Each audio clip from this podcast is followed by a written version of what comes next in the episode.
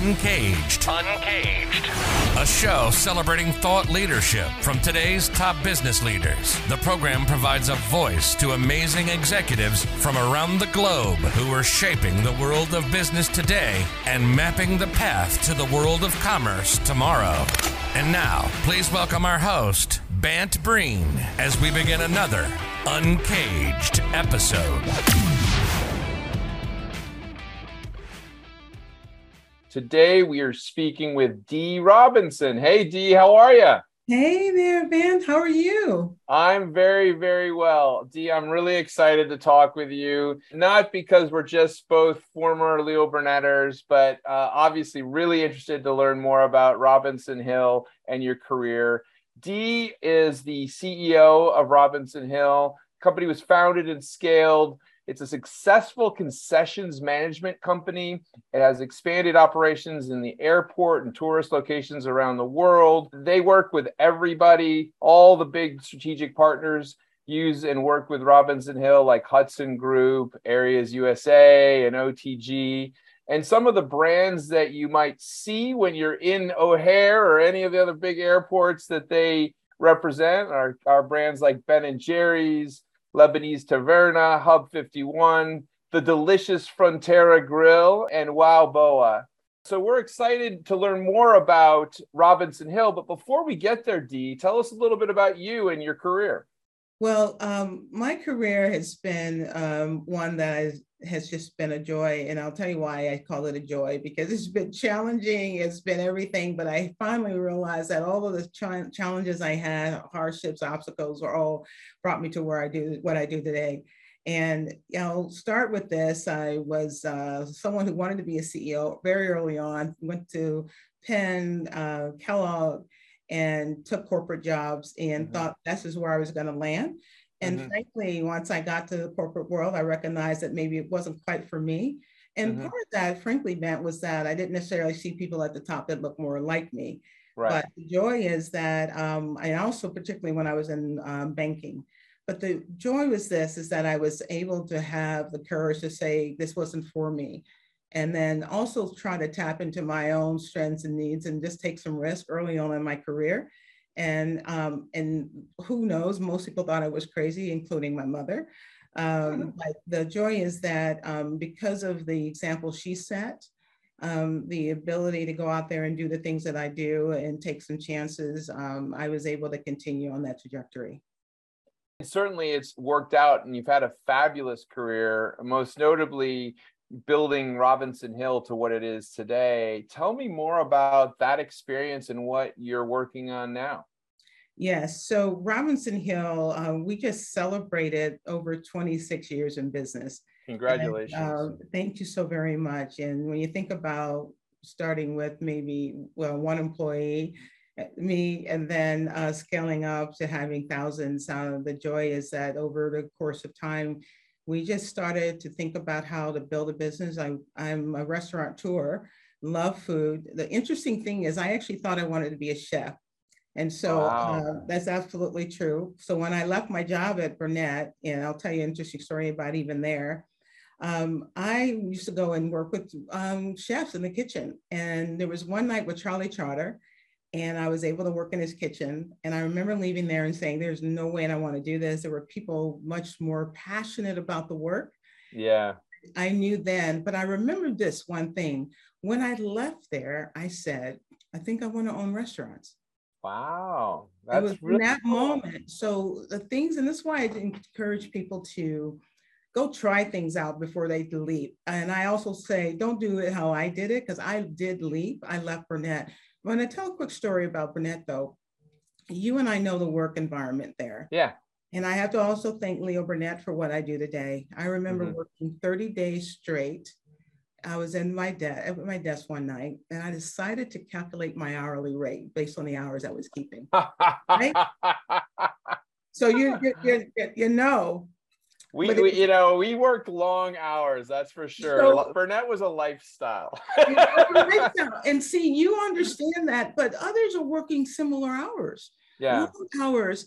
But my point is, if you're not happy doing it, mm. and you think that there's a risk, oh, I'm going to lose my job, I'm going to, you know, if I don't do all this, but the risk is really very little when you think yeah. about the hourly rate. I'm like, well, I could go work for McDonald's, or I could go work for someone else, not have the stress, the strain, and all.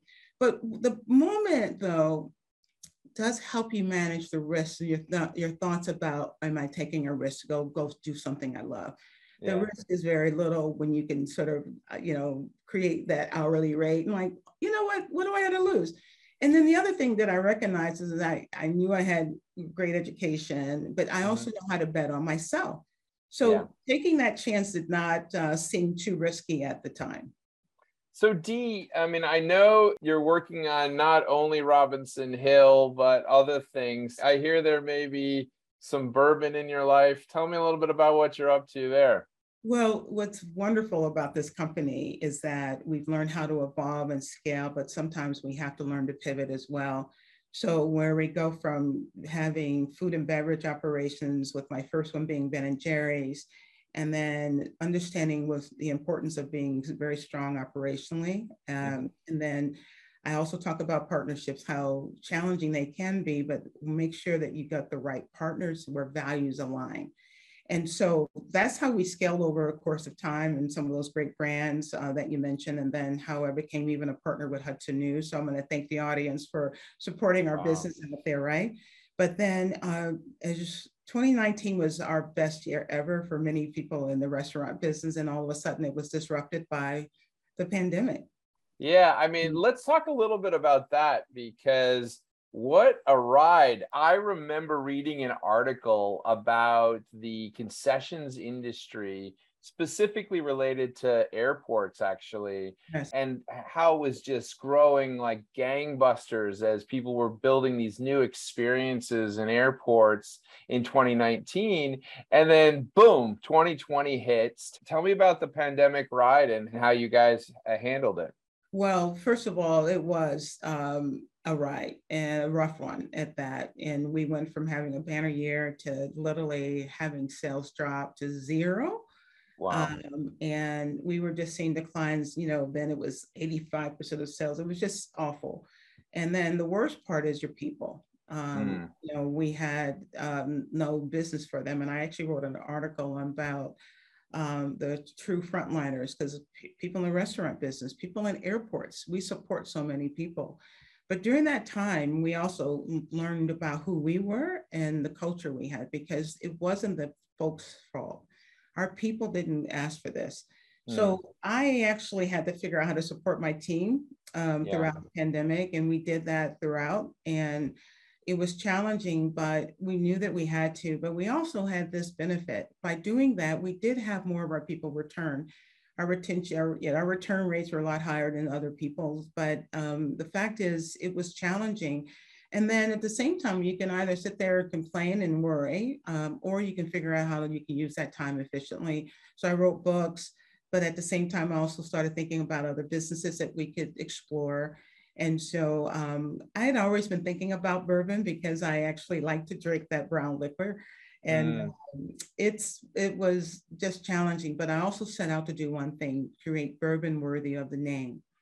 Um, you know, to have something that we knew was going to be re- well received by the market, but we also talk about purposeful work. And I'm going to tell mm. you something. During the pandemic, I kept I felt helpless, honestly. Yeah. I kept thinking, how can I help? And then we were all sitting there trying to figure it out, but we were struck with fear.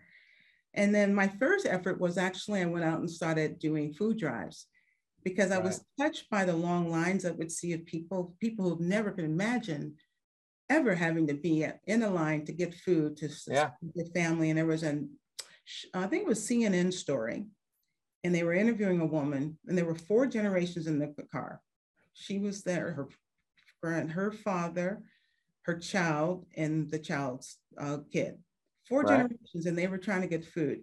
So I'm like, what can we do? And oftentimes we think we got to do big things. We can do just one thing, small things that help others. And so that's sort of one thing that led to some of the work I did during the pandemic. But it also, mm-hmm. as I was thinking about bourbon, um, I came up with this idea of something that would also could be mission driven. And so the bourbon uh, called Good Trouble Good um, trouble. Is yes, it's something I'm incredibly proud of. And many people think about um, John Lewis when they hear the name. But real quickly, that story is really uh, my story growing up with a mom who saw through my books and who my company is also named after. Uh, mm-hmm. Uh, we had an older, I had an older sister who was hell on wheels. And so when you get that first child, you learn a lot 10 years later. And you, she used to say to us, the only kind of trouble we could get in was good trouble because my, my sister got in all the other kind. So, but it was how I started thinking about how do we make uh, impact in this world. I'm using bourbon as a catalyst, a tool to, to start brave conversations, spirited conversations about some of the social problems we have in the world. Wow, that's great. I'd love to try it sometime. I think I was a heavy consumer of bourbon during the pandemic. So there, there were two major industries that did incredibly well during the pandemic. And the liquor business was one, and maybe again, why many of us sort of said, here's a nice pivot for my food and beverage business. And uh, we went to Kentucky to make this bourbon and, and, and um, work with an eighth generation uh, master distiller. But to your point, a lot of people were drinking it. Um, yeah. It's a booming industry. And then I also am a trustee for the PGA of America's Foundation. And the golf industry as well has also uh, blossomed during this time. So, yeah. you know, but I think that's what you do in any situation. Instead of thinking about what's the worst or what could happen and go wrong, think about what the opportunities are and what they present. Yeah. And and and that's what we do. I, I love it i love the way that your mind works and how you pursued other avenues for innovation and opportunity and now we're seeing the world awake again and certainly i mean going back to your core business at robinson hill I mean, wow, talk about a roller coaster. Go from success to then everything quiets down to suddenly now we're everyone's traveling everywhere, everyone's out and about. Tell me about what the trends are right now in the space. Great question. Um, first of all, um, our challenge today is how do we maintain uh, or create sustainable growth, but do that in the face of a very disruptive labor market. Our biggest challenge is, and uh, really, is how do we keep our stores open because we don't have enough people. Yeah. Uh, our O'Hare business is challenged to, to this day. Uh, we don't have all of our operations open, and yet there's tons of people coming into the airports. The also the consumer or the passengers changed a bit. It is not as business versus sort of your tourist, your family traveler. So spending is also very different, but it's also now figuring out how do we create uh, businesses offerings that actually now cater to that demographic. Um, we mm-hmm. also lost um, the Asian market in particular that drove a lot of sales. Uh, that will return, but yeah. the challenges of how do we engage employees now? How do we get them? And actually, I've had to be more creative and really do untraditional things to try to find team members. You just yeah. can't put an ad in the paper or put something out, uh, post it and expect that they're going to come. Um, so we're trying all sorts of things from referral programs, contests, um, you name it. We're trying our best to find people. But something you and I talked about um, before about culture, though, yeah. it's important that they know who they're coming to work for. I don't think we always tell people here, here's what you're going to get. You give them very traditional things. Let them know that they're joining a family or whatever that culture of your company might be. I think that's how you attract team members. And then yeah. also meet them where they need to be met. For instance, we now provide transportation. I mean, we'll give you, we'll pay for your, um, your, in our case here, we got the L, but whatever transportation service, whether bus or train, we will buy those tickets. We're actually mm-hmm. trying something kind of innovative. I'm a little concerned that, that we're going to pay you every day. There's a that we're actually testing at O'Hare where people getting cash regularly. I'm not gonna lie, you know, Dee, you and I know, like we both grew up doing jobs, and uh, one of the jobs that I had in college was I was a mover. And the the thing I loved about this job, now again, remember I was a freshman in college, was that every Friday we got paid and we would get an envelope of cash.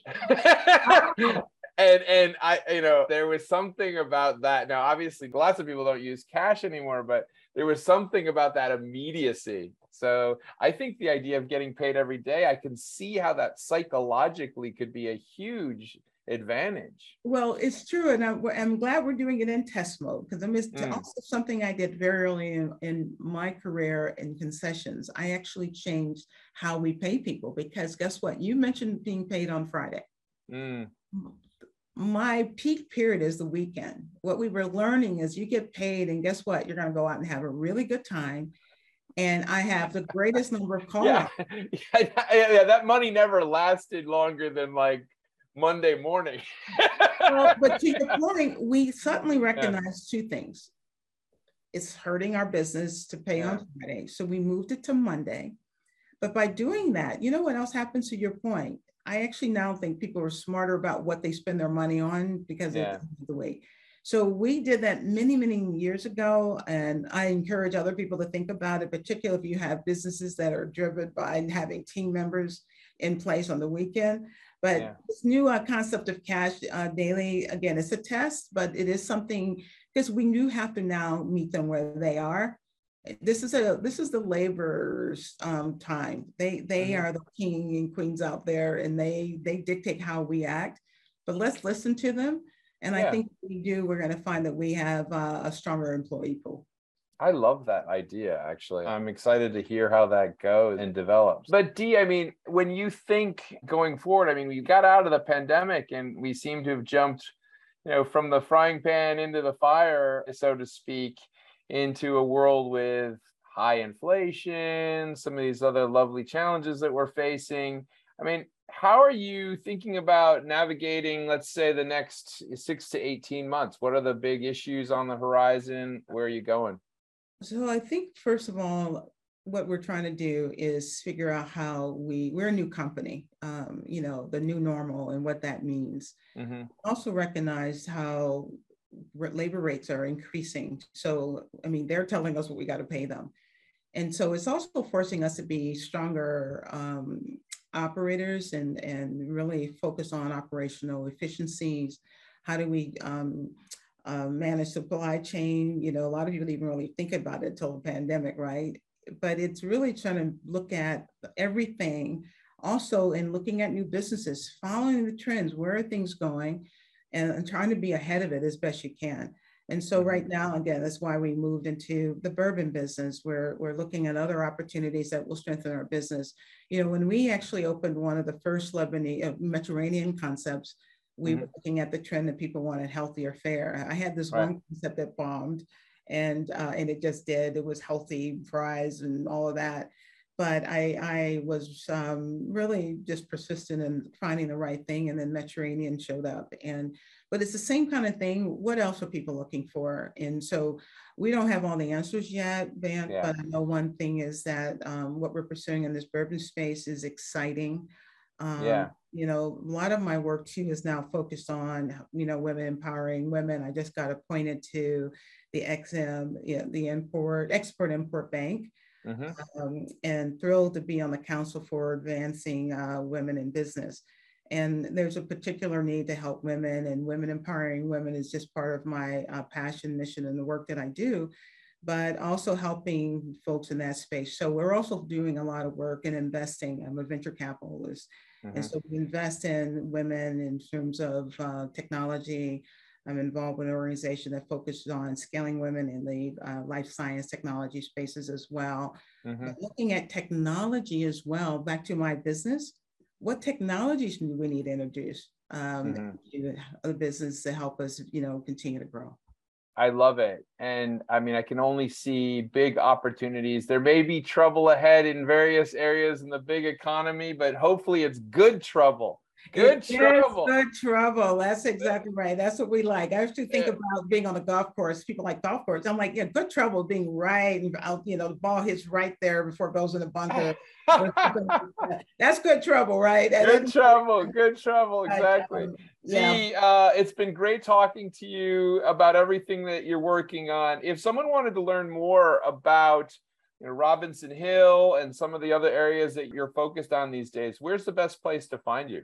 Well, you know where I'd love to send everyone right now is I wrote a book called Courage by Design. And if they go to that website, Courage by Design, and they can also navigate to my uh, Robinson Hill USA site there too. But that book uh, truly is something uh, I want many people to think about reading because what I learned during the pandemic and fear, we need fear keeps us from living our dreams. And I believe we should be anywhere our dreams take us.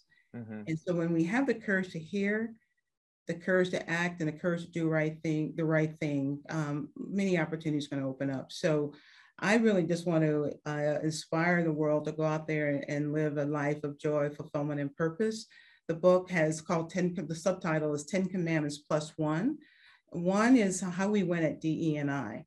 Um, mm-hmm. We really have to find a way. And I wrote an article for Forbes about leadership, accountability, and uh, metrics. We need to just get out there and figure this problem out. And that's also what we're trying to do with the bourbon.